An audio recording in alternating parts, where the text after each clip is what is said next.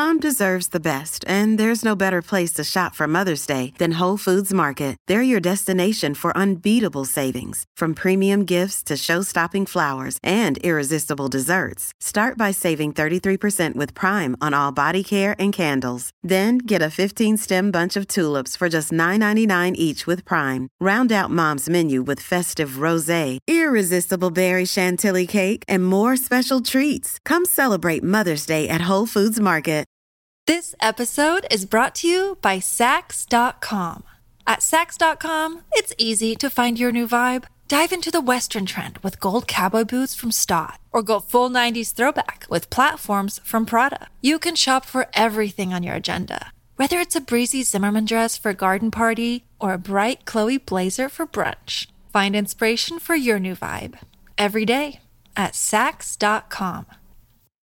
Another day is here, and you're ready for it. What to wear? Check. Breakfast, lunch, and dinner? Check. Planning for what's next and how to save for it? That's where Bank of America can help. For your financial to-dos, Bank of America has experts ready to help get you closer to your goals. Get started at one of our local financial centers or 24/7 in our mobile banking app. Find a location near you at bankofamerica.com/talktous. What would you like the power to do?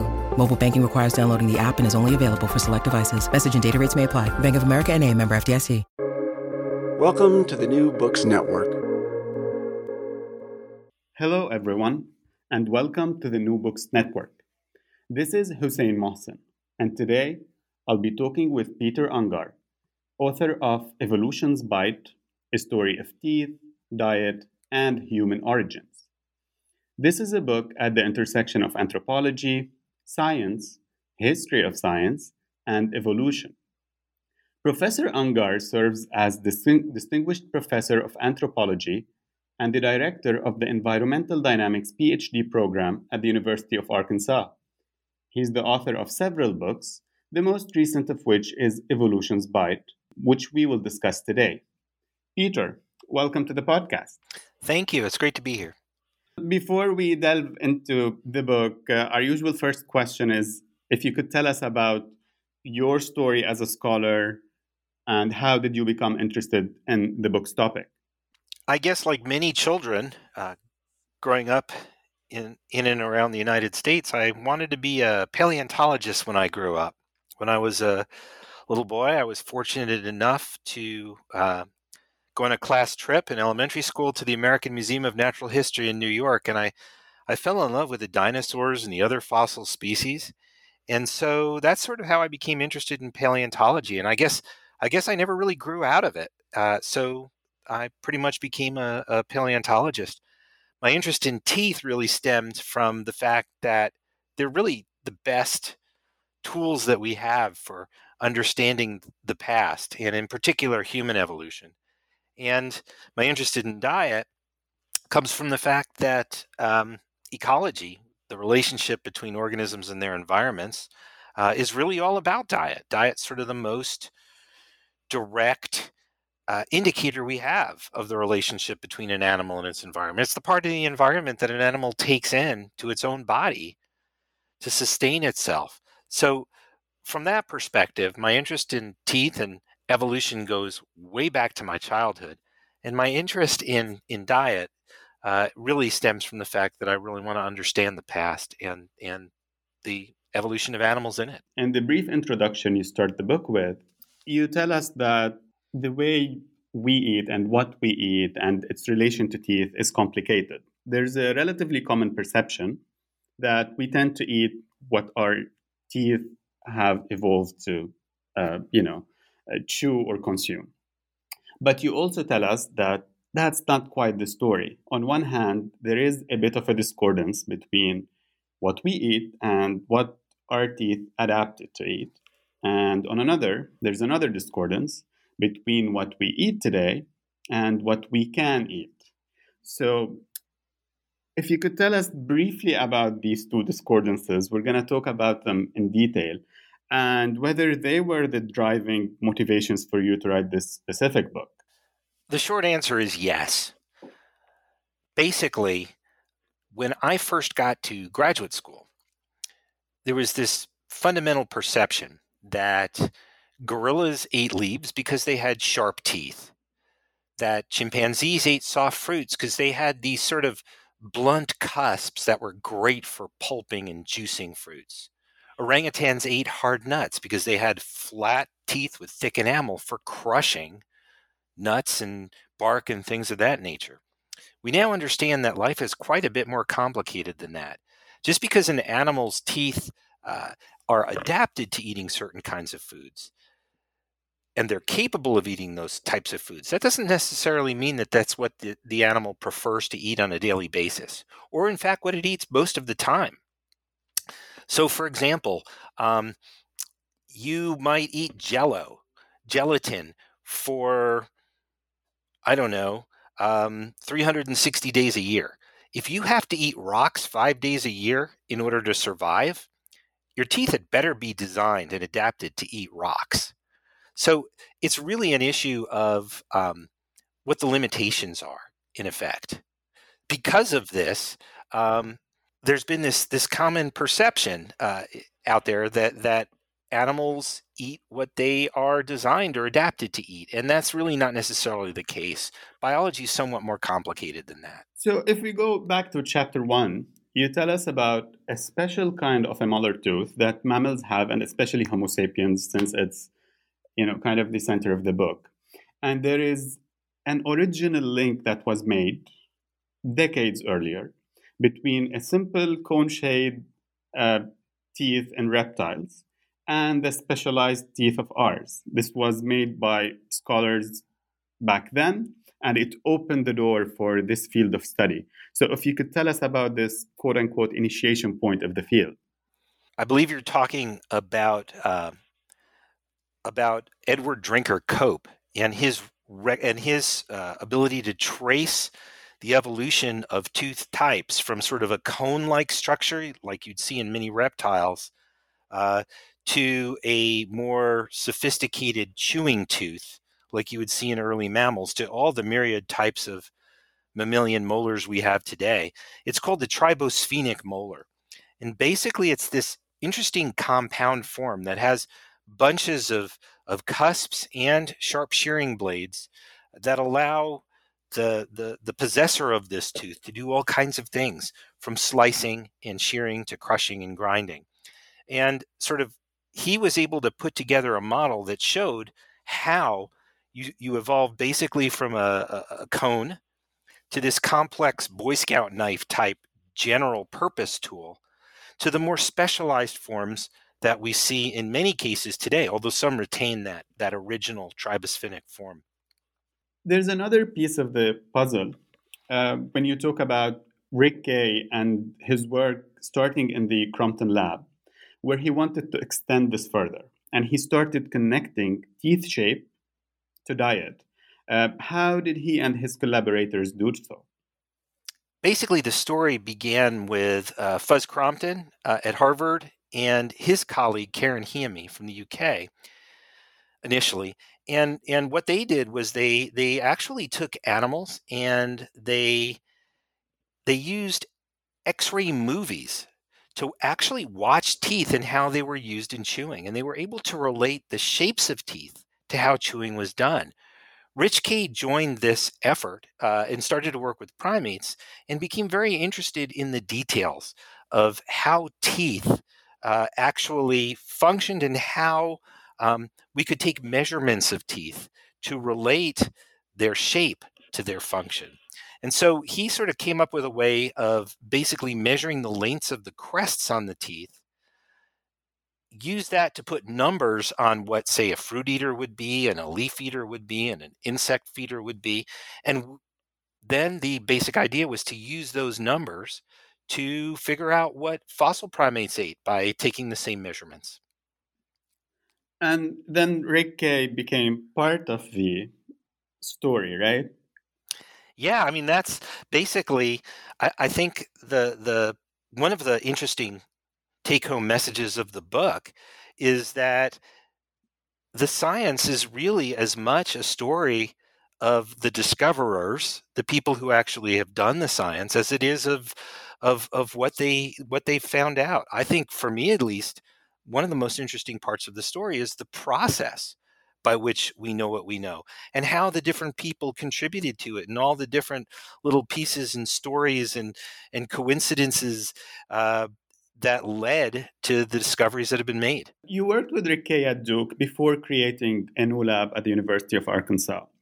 And there's a very interesting bit, especially because I'm interested in the diffusion of ideas across disciplines, and some of those ideas might sound very different in one discipline, but suddenly they make sense in another. So if you could tell us briefly, how did you use the geographical information systems, GIS, or how did you suggest that you could use them also, to study teeth when you started your lab in the mid-1990s? Yeah, well, I was a postdoc at Duke working with Rich Kay and others there, and a job opened up at the University of Arkansas.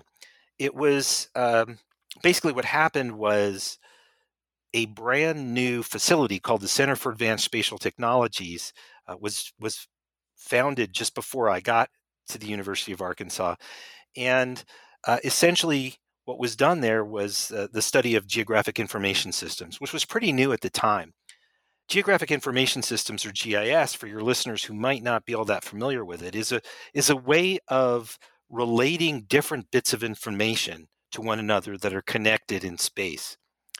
Classic example. So say you're a farmer and you want to know where to plant your crops. You might take a map of the hydrology, the way water courses over your land.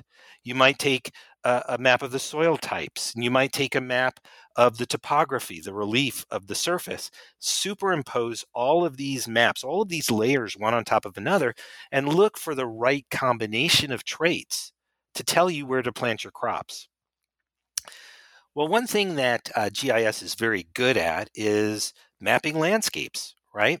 And so when the job opened at the University of Arkansas and I applied for it, and this was a job essentially to hire an anthropologist who could use this new facility, I started to think, how could I use this? And at that point, I didn't know even what GIS was. I had to look it up.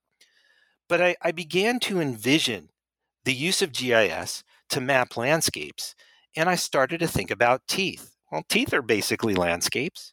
You could model cusps as mountains. You could model fissures as valleys and use all the tools available to you in GIS in order to take more sophisticated measurements. And that's sort of where that came about.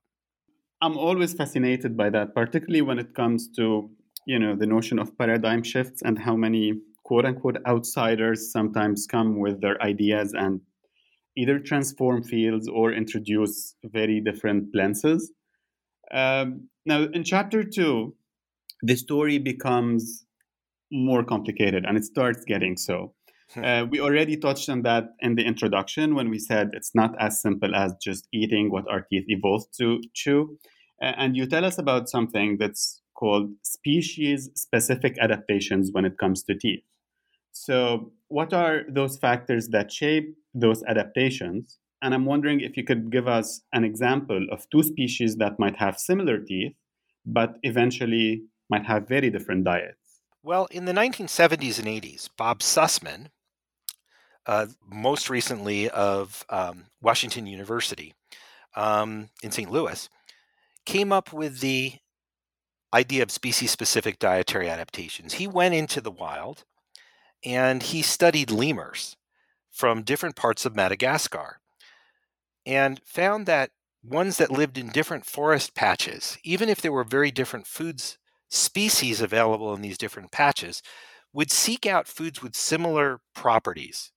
And he reasoned, and it was a reasonable thing to do at the time, that the selection of specific kinds of foods was because that's what your body was adapted to eat, right? That's what your teeth and your guts told you to eat.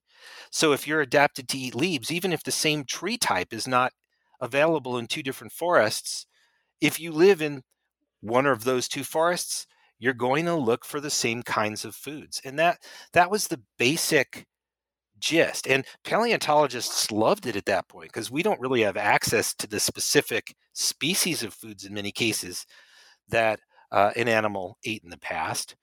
But you know what? If we can make certain assumptions, we could look at the shapes of teeth and say, okay, well, this animal probably ate food X on the basis of its tooth shape. Now, when you start to actually go into the forest and watch primates eat, you learn very quickly that things are somewhat more complicated than that. I'll give you two examples. First example would be gray-cheeked mangabees and sooty mangabees. These are old world monkeys that specialize, or at least have anatomy suggesting that they specialize on hard nuts. The gray-cheeked mangabee, actually let's start with the sooty mangabee. The sooty mangabee lives in the Taï forest of the Ivory Coast. There are about a dozen species of primate that live in that same forest. Both mangabees have very similar teeth and jaws. Flat teeth, very thick enamel, very powerful jaws. As I said, seemingly adapted to eating hard foods like nuts and bark. Well, certainly the ones in the Taï forest do that a lot. They specialize on a type of nut called a sacoglottis nut. Sacoglottis nuts resemble peach pits. They are rot resistant. They fall to the forest floor. Nobody else in the forest has the kind of teeth and jaws necessary to break into them because they're so hard. But these monkeys can, and they do, because their teeth allow them to. That's what they specialize on. These foods are available year-round, and that's what they eat. That gives these monkeys an advantage over anybody else because they don't have to compete with the other primates. Let's compare that with the gray-cheeked mangabees of Uganda. Again, similar teeth and jaws. But in the case of gray-cheeked mangabees, they prefer, and most of the time eat, soft, fleshy fruits. There's nothing about their teeth or jaws that says they can't eat those foods. And they do, and they prefer them. They only switch to hard foods during those very rare times when the soft fruits they prefer aren't available. Why? Well, even though they like the soft fruits better, when these foods aren't available, they have the anatomy they need to eat the hard foods. And so what we're looking at is two very closely related species with very similar teeth, but different diets. The adaptation is to the same kind of food, but different diets. One more example, mountain gorillas. Mountain gorillas live in Central Africa and the western part of East Africa at different elevations. Those that live at lower elevations have access to soft fruits, and that's what they eat most of the year. Those that live at higher elevations don't have access to soft fruits. And most of the year, they eat wild celery and stems and leaves and other tough, lower quality foods. Turns out that mountain gorillas prefer soft fruits, and they eat them when and where they can get them. So once again, what we're looking at is an issue of availability. Where soft fruits are available, they will eat them. During times of year when those aren't available, they will fall back on, they will switch to the lower quality foods because their teeth are sharp, they're bladed, they're capable of slicing and shearing through tough foods. Their guts allow them to process those kinds of low quality foods as well. Where those foods aren't available, soft fruits aren't available at all during the year, mountain gorillas at higher elevations will eat those very tough foods year-round. They'll eat leaves and stems and wild celery year-round, not because they want to, but because they have to and they can. In this case, it's the same species with the same shaped teeth, but very different diets, driven by availability. Again, we go back to this concept of the biospheric buffet, right? Animals will eat whatever foods nature lays out for them, and they'll have certain preferences that they'll take when they can. Well, you used the words, preferences, prefer, like, and want. In a recent interview, I talked to Rob Dunn about his recent book with Monica Sanchez. The book's title was Delicious, which was about the role that flavor might have played in the process of evolution. There certainly is the factor of availability and competition, but do you think just the mere flavor and pleasure that it might be associated with some foods be playing a role in that too? Absolutely. And in fact, different animals have different preferences.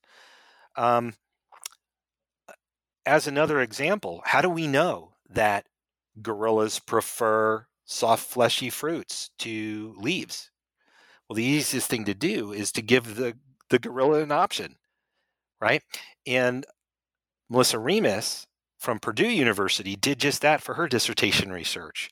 She went to the San Francisco Zoo and she took gorillas, this time lowland gorillas, but nevertheless gorillas, and went up to their cages and actually put at different corners of the cages different kinds of foods. Mangoes on the one hand, kale and celery and broccoli on the other hand. Every single time, these gorillas went first for the soft, fleshy fruits like the mangoes. And that's because they're sugary, they're yummy, they're easy to digest, they're high in energy. They're the kinds of things that animals eat when they're available. It's what they prefer to eat.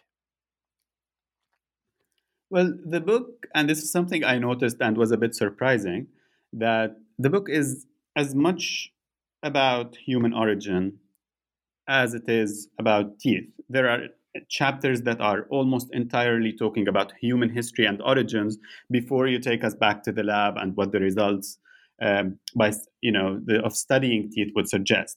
So in the third chapter, which you titled Out of the Garden, you tell us about our origins and some of the hypotheses.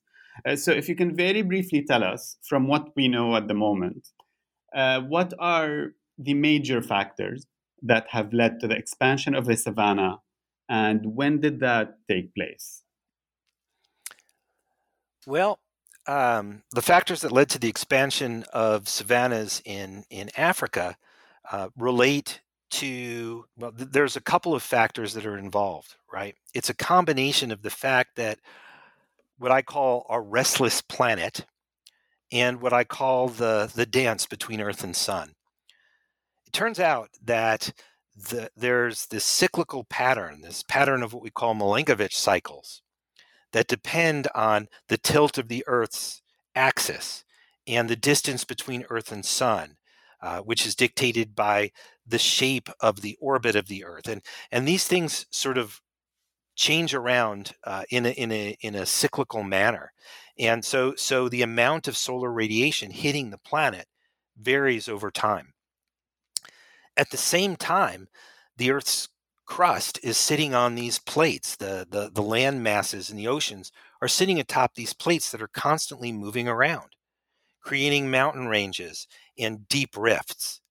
When you combine the actions of this, the changing orbital dynamics, the changing relationship or complex dance between Earth and Sun, with this restless Earth, with the movements of the continents, you get changes in large-scale, regional, even global vegetation, right? And one such set of changes really occurred between about 6 million years ago, and it's still continuing today, as the Rift Valley in East Africa, for example, spreads.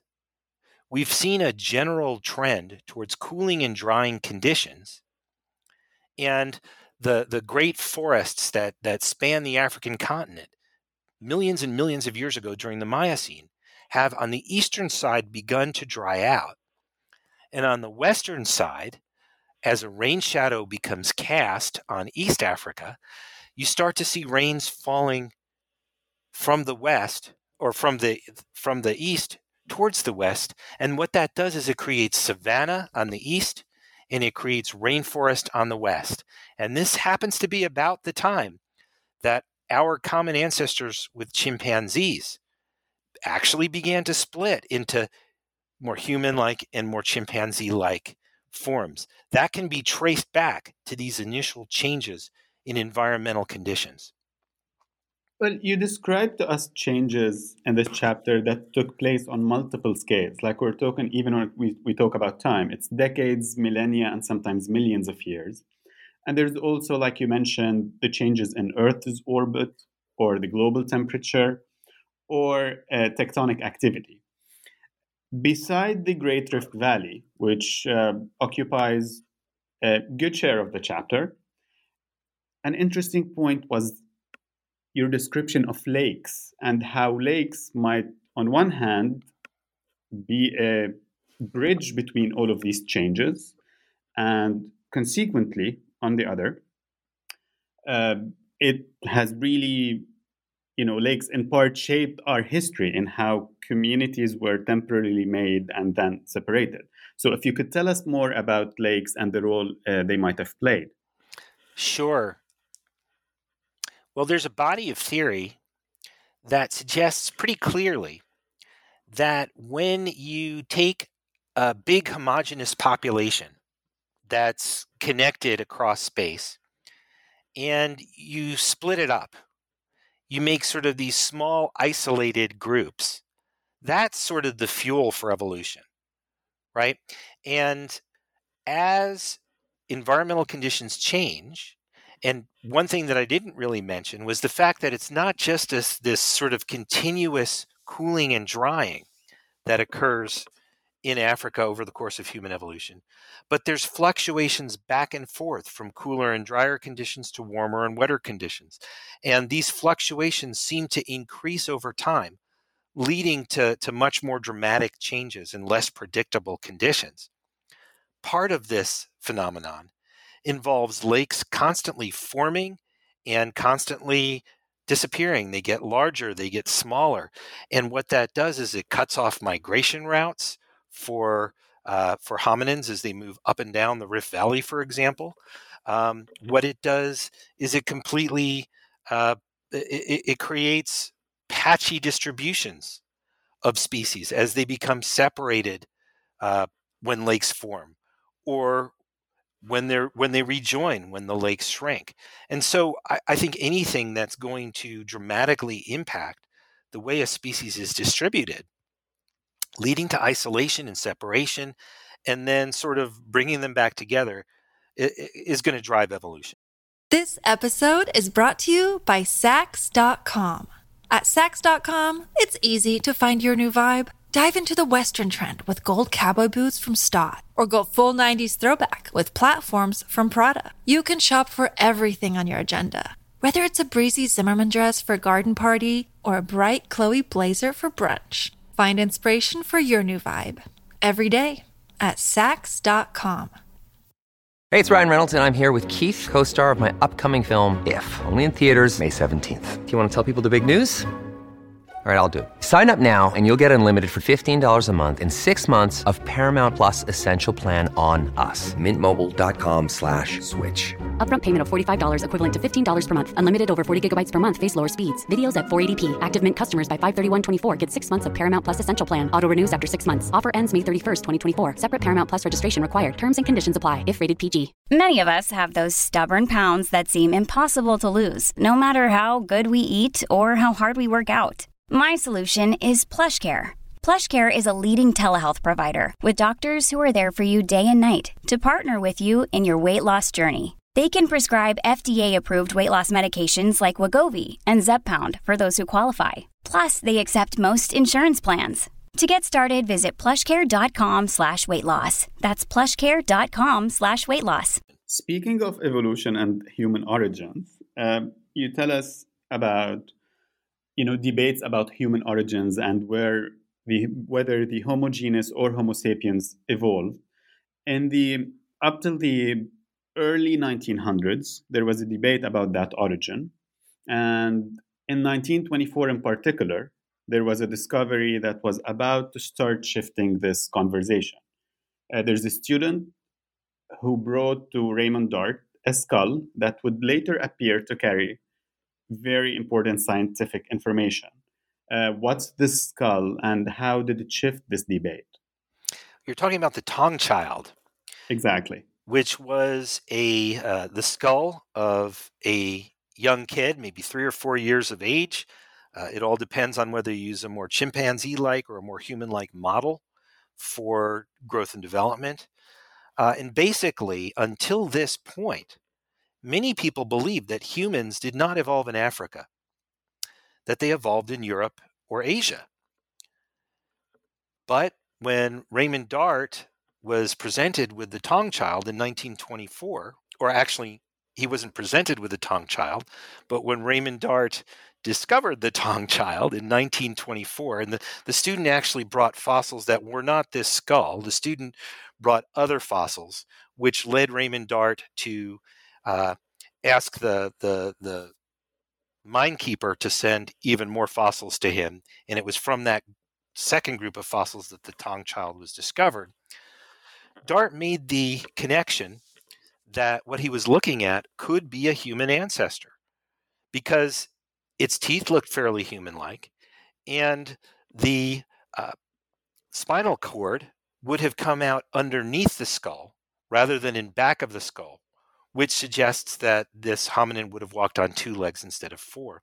So when you look at these sorts of things, it leads one to suspect that maybe humans didn't evolve after all in Europe and Asia, but that they evolved in Africa. Another important piece of the puzzle was that there was a general perception that a large brain was absolutely key to human evolution.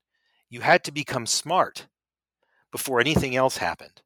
And what the Taung child showed was more human-like teeth and possibly upright posture before the brain expanded, because the Taung child had a small brain, not all that much larger than a chimpanzee's today. So it was this combination of brain size coming later and humans first evolving in Africa that really led people to start looking on the continent and changing their viewpoint about how human evolution progressed. Well, before getting back to teeth and how they were used to distinguish between different hominins, there's actually an interesting point about brains. There is this common understanding about brain size and evolution, but you also, in one of the chapters, give us a counterexample where this is still not a settled question. There were other species where the brain wasn't as large, but still they were able to develop tools. So if you could tell us more about this, in particular. Well, there's always been this debate, right, about what's more important, the size of your brain or the complexity of your brain. You know, how dense your neural net is, how many convolutions you have, where the different parts of the brain, where the emphasis is put, and so forth. One of the big problems is that we don't have a lot of detail about the brains of human ancestors. All we've got are skulls, and we've got sometimes casts of the external part of the brain. So the amount of information we actually have is fairly limited. One thing that has come to light in recent years is that you don't necessarily have to have a very large brain to have some human-like attributes. Like, for example, the hominins from Flores, Homo floresiensis, which are 100,000 years old, maybe a bit more recent than that even, had small Australopithecus or even chimpanzee almost-like and sized brains, but they made stone tools. They've controlled fire, they hunted. And so this one-to-one tie between brain size on the one hand and intelligence on the other, like everything else in biology, it's complex. Speaking of teeth, the main topic of the book, how did paleontologist John Robinson and his team use teeth to differentiate between hominin species? Well, basically, when you put teeth together with skulls especially, you find that they oftentimes will differ in size and shape in ways that seem to relate to diet. And I think one of John Robinson's greatest contributions was the fact that he was able to help identify three different types of hominin species. At the time, he thought that they all lived in Africa at the same times in the same places. Turns out that wasn't quite true. But nevertheless, he showed some differences between Australopithecus, which were the earlier forms we now know are earlier forms, with moderate-sized teeth and moderate-sized cheek teeth, that is molars, and incisors. And he considered those pretty much dietary generalists. And their descendants group, the Paranthropus group, which were a highly specialized group that are not really our ancestors. They're sort of near cousins with much larger, flatter teeth with thicker enamel.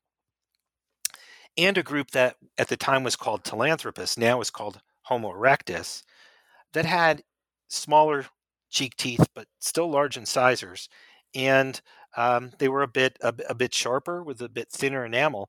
And he was the first to really look for the differences between these tooth forms in these three different types of human ancestors, and argue that those related to differences in dietary adaptations.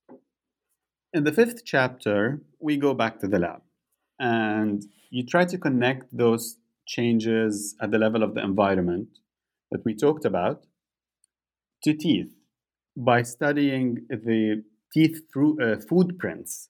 What are these prints and how are they detected?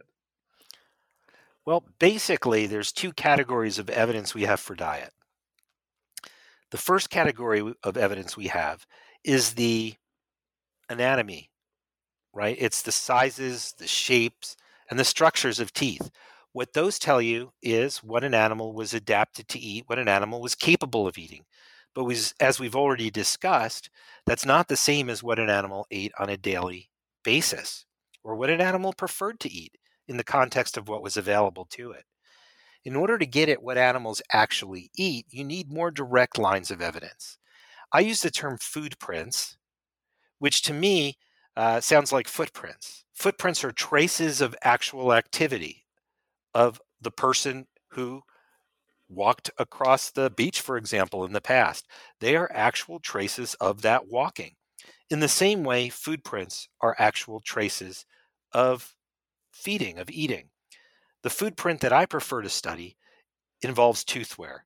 And since the teeth of an individual wear in a specific characteristic way based on what's being eaten, that can help us understand what that particular individual ate in the past. There are several different types of food prints. You can look at the microscopic pattern of wear on the teeth. You can look at the chemistry of the teeth, because the chemistry of the teeth relates to the chemistry of the foods that gave the animal the raw materials necessary to make those teeth. So it's sort of a newish category of evidence that we can use to really tell the difference between whether an animal is doing on a daily basis what its teeth have evolved to eat or whether it's eating something else. In the same chapter, you add more nuance to the debate and you present a number of interesting counterintuitive observations. One in particular that caught my attention had to do with specialized teeth. So intuitively, one might think that specialized teeth in a certain species would imply specialized diet. But it seems that wasn't always the case. Can you give us an example of this? Absolutely. That's a really good point. We go back to the example of rocks and Jello. Anybody can eat Jello. It doesn't take any kind of a tooth. You could just slurp it. But if you want to be able to expand your diet to include other foods, you've got to be able to make teeth that are capable of processing mechanically challenging foods.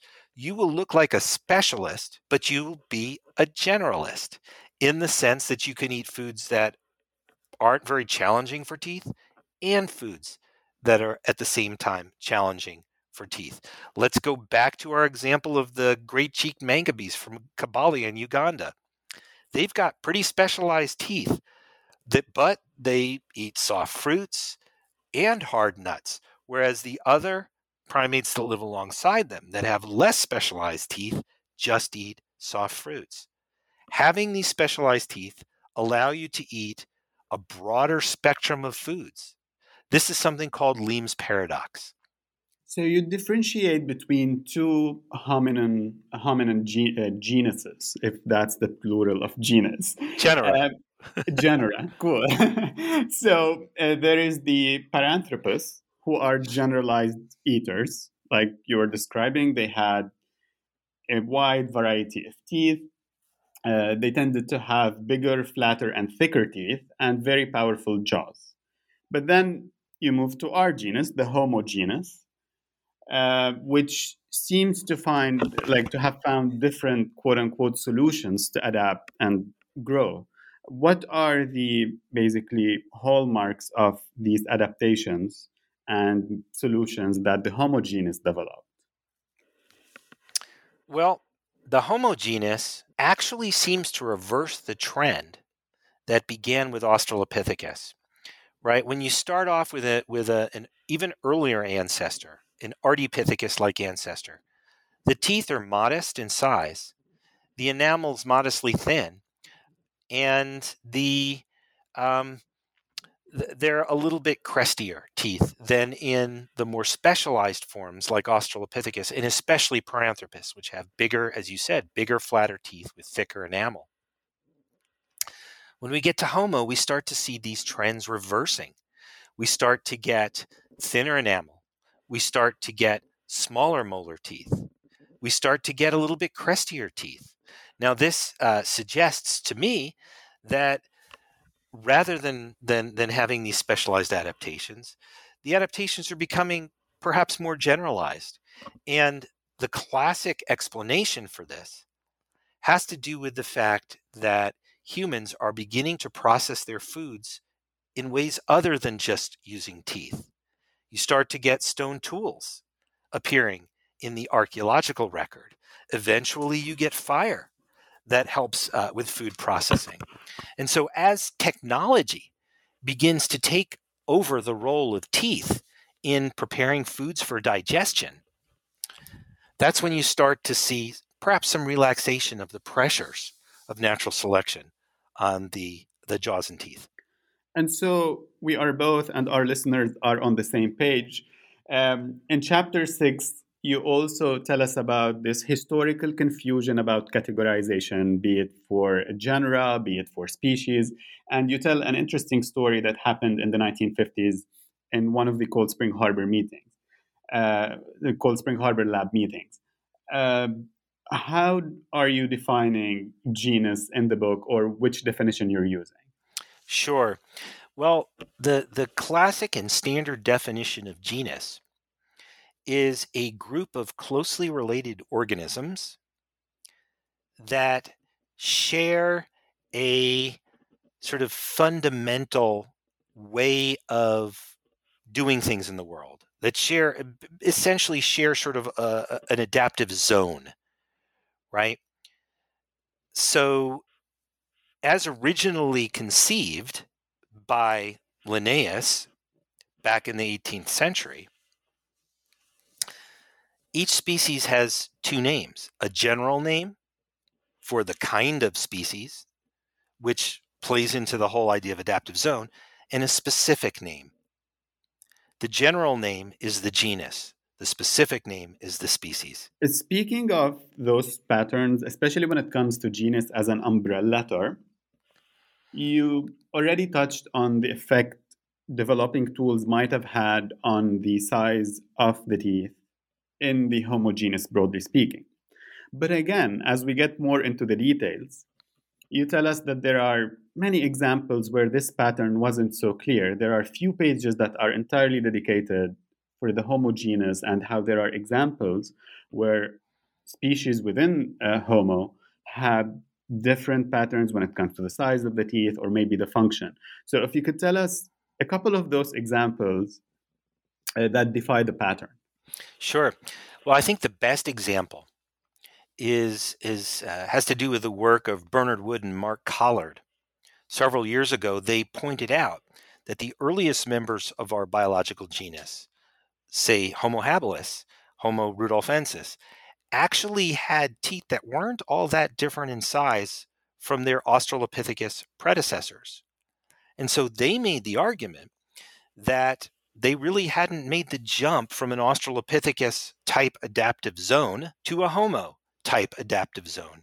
And they proposed that these early members of our genus be shifted from from Homo back to Australopithecus in terms of their name.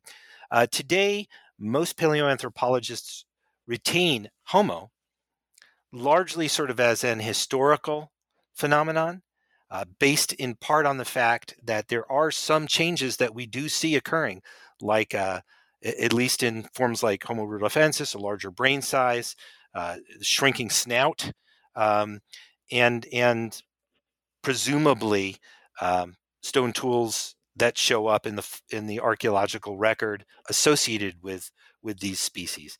Now, I have to admit that there's also Paranthropus at that time, so we can't be certain that Paranthropus wasn't making the tools.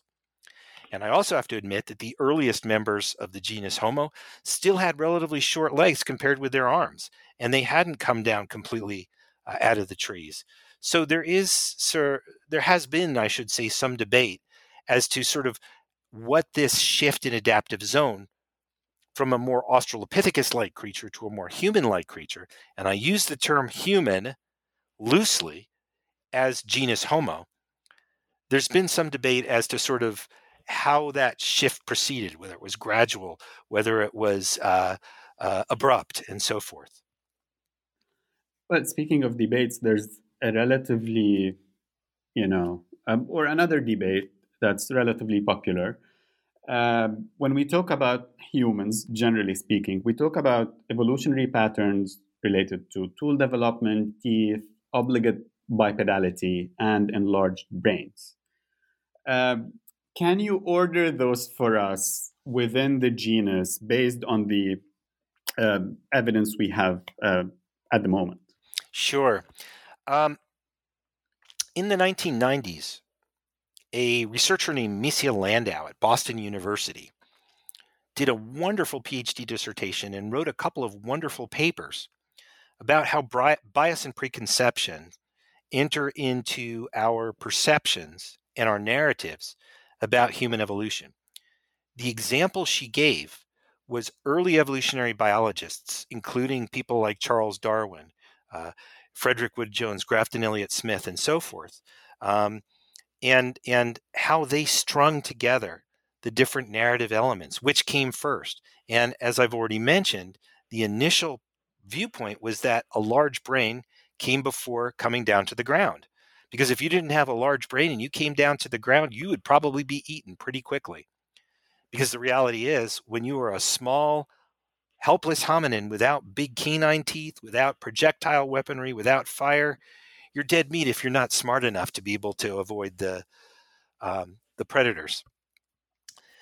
But thanks in large part to work by people like Raymond Dart as early as 1925, later by people like Don Johanson and his colleagues from the Institute of Human Origins in the discovery of Lucy, what we found out was that coming down to the ground actually came before the enlargement of the brain. So it turns out that the first thing that seems to have happened is we start to come down out of the trees. At the same time, we start to see some changes in tooth form, suggesting changes in diet.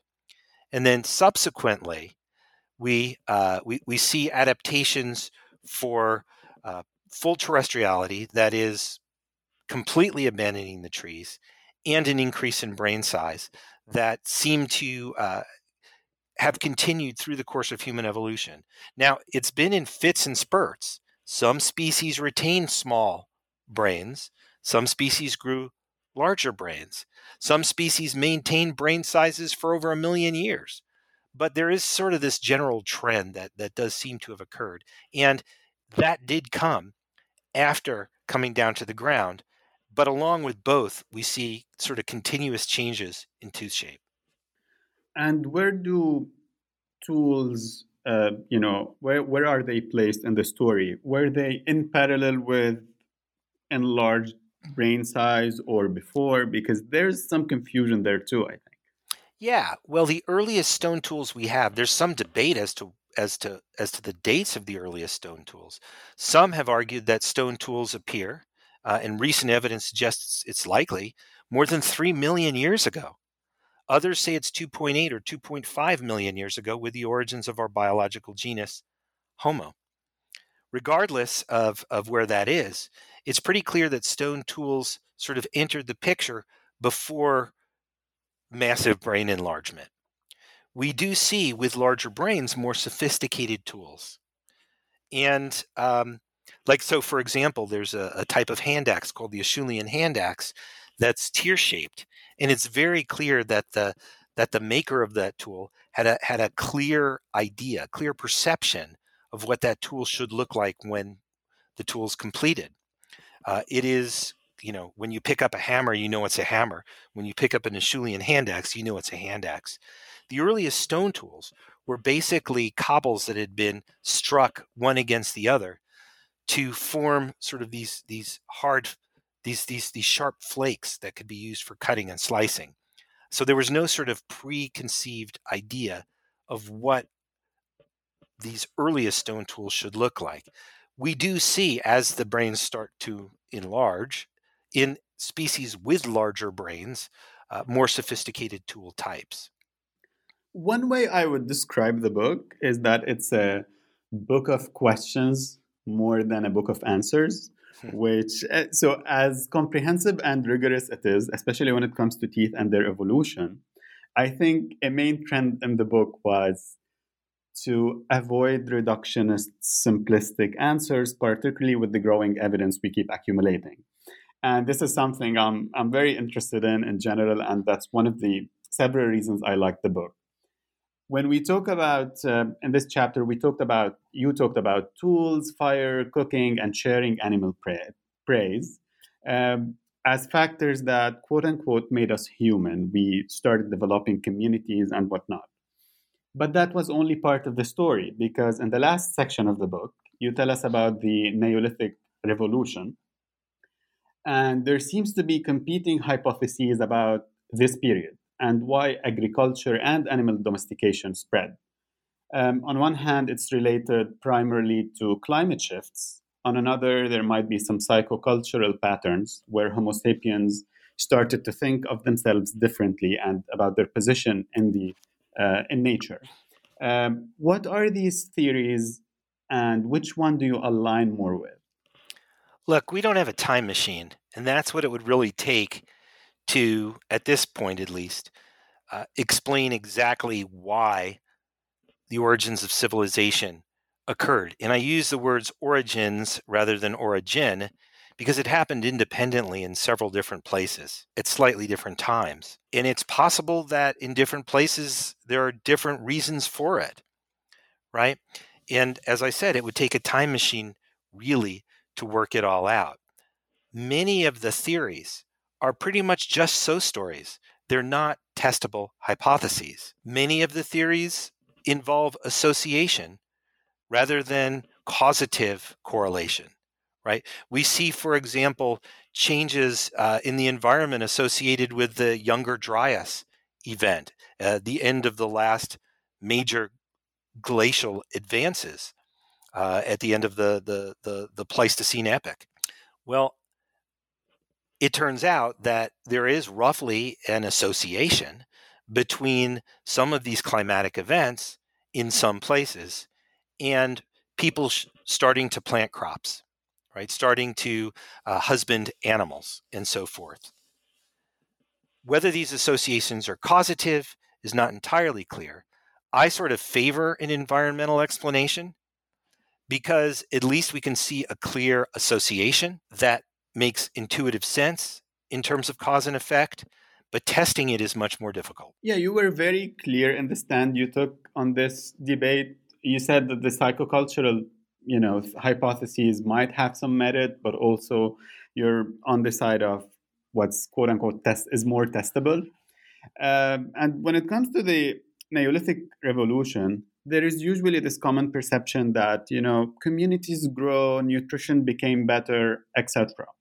But you also tell us that this is not exactly the story, again. And you give examples, for example, Thea Mollison from the British Museum, who examined skeletons in the Abu Huraira region in Syria. And she had a bit of a different story. What did Mollison's findings suggest? Well, Mollison's findings, as well as that of many other bioarchaeologists who work on the origins of agriculture and the dawn of civilization, Mollison found that life wasn't necessarily all that good with the origins of agriculture. People tended to be healthier when they were hunters and gatherers. And part of the reason for this is it's awful hard work planting crops. Now, or raising animals. And the other issue associated with this is that it's a lot easier to plant one kind of crop or raise one kind of animal than to plant all kinds of different crops and raise all kinds of different animals. And when you sort of limit your resources to one or two food staples, you may have enough calories, but that doesn't necessarily mean that you're getting the right mix of nutrients for a healthy lifestyle. And so the basic idea is that when our ancestors were hunter-gatherers, they were able to have a healthy lifestyle because they had a broad-spectrum diet that gave them all the nutrients they needed to survive and thrive. But when agriculture comes around, life gets hard. It's not easy to plant crops and raise animals, and the variety of different kinds of foods that you have access to can decline as well if you're not careful about it. So I think that these two things in combination, the hard work that was involved and the limiting diet, really had a negative impact on people. All right. We've already held you up for a significant amount of time. So if you'd like to tell us about what you're working on at the moment and what are your future projects? Sure. Well, I've pretty much done tooth shape and microware, dental topography and microware of the early hominins. And so my colleagues and students and I have spent so much time developing these techniques that I'm really starting to apply them in completely unrelated areas that sort of give relevance and meaning to the developmental work that I've been involved with for the past 25 years. And I'm really working in two different areas now. One area is clinical dentistry. The same techniques that we use to assess dental microware can be used to look for susceptibility to erosion or caries, cavities, and so forth. And working with clinicians, dentists, and clinical researchers in medical schools on NIH-funded projects to better understand what causes teeth to rot and wear, how we can avoid that, and sort of what signatures on the microscopic wear level, at least, clinicians can use to gauge whether or not we're susceptible to wearing our teeth away or to putting holes in them. The other area of research that I'm working on is the impacts of climate change on animals today. Just got an NSF grant to work in the high Arctic, in the Yamal region of Russia. And we can use the same tools that were developed for looking at fossils to measure things like food choice and nutritional stress in living animals like reindeer, like Arctic foxes, like lemmings, and see how global warming and extreme weather events are influencing and changing the diets and physiologic stress of these animals. So we can sort of better predict what's going to happen to them in the future.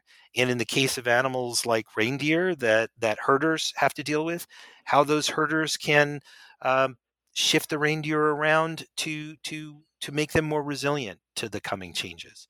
So right now, the focus of my research has really moved on from human evolution proper to using the tools we developed to study human evolution to things that are relevant and important to us today, to the wicked problems we face. Well, this sounds like an exciting set of projects, particularly because I'm assuming they're going to involve field research in the Arctic, right? Yep, I'm going in about 2 weeks again. Well, safe travels, enjoy your trips, because this sounds quite exciting. And this was an enjoyable conversation. So, Peter, thank you for being with us today. Thank you so much. It was great to be with you. Thanks to you and to our listeners. Until next episode.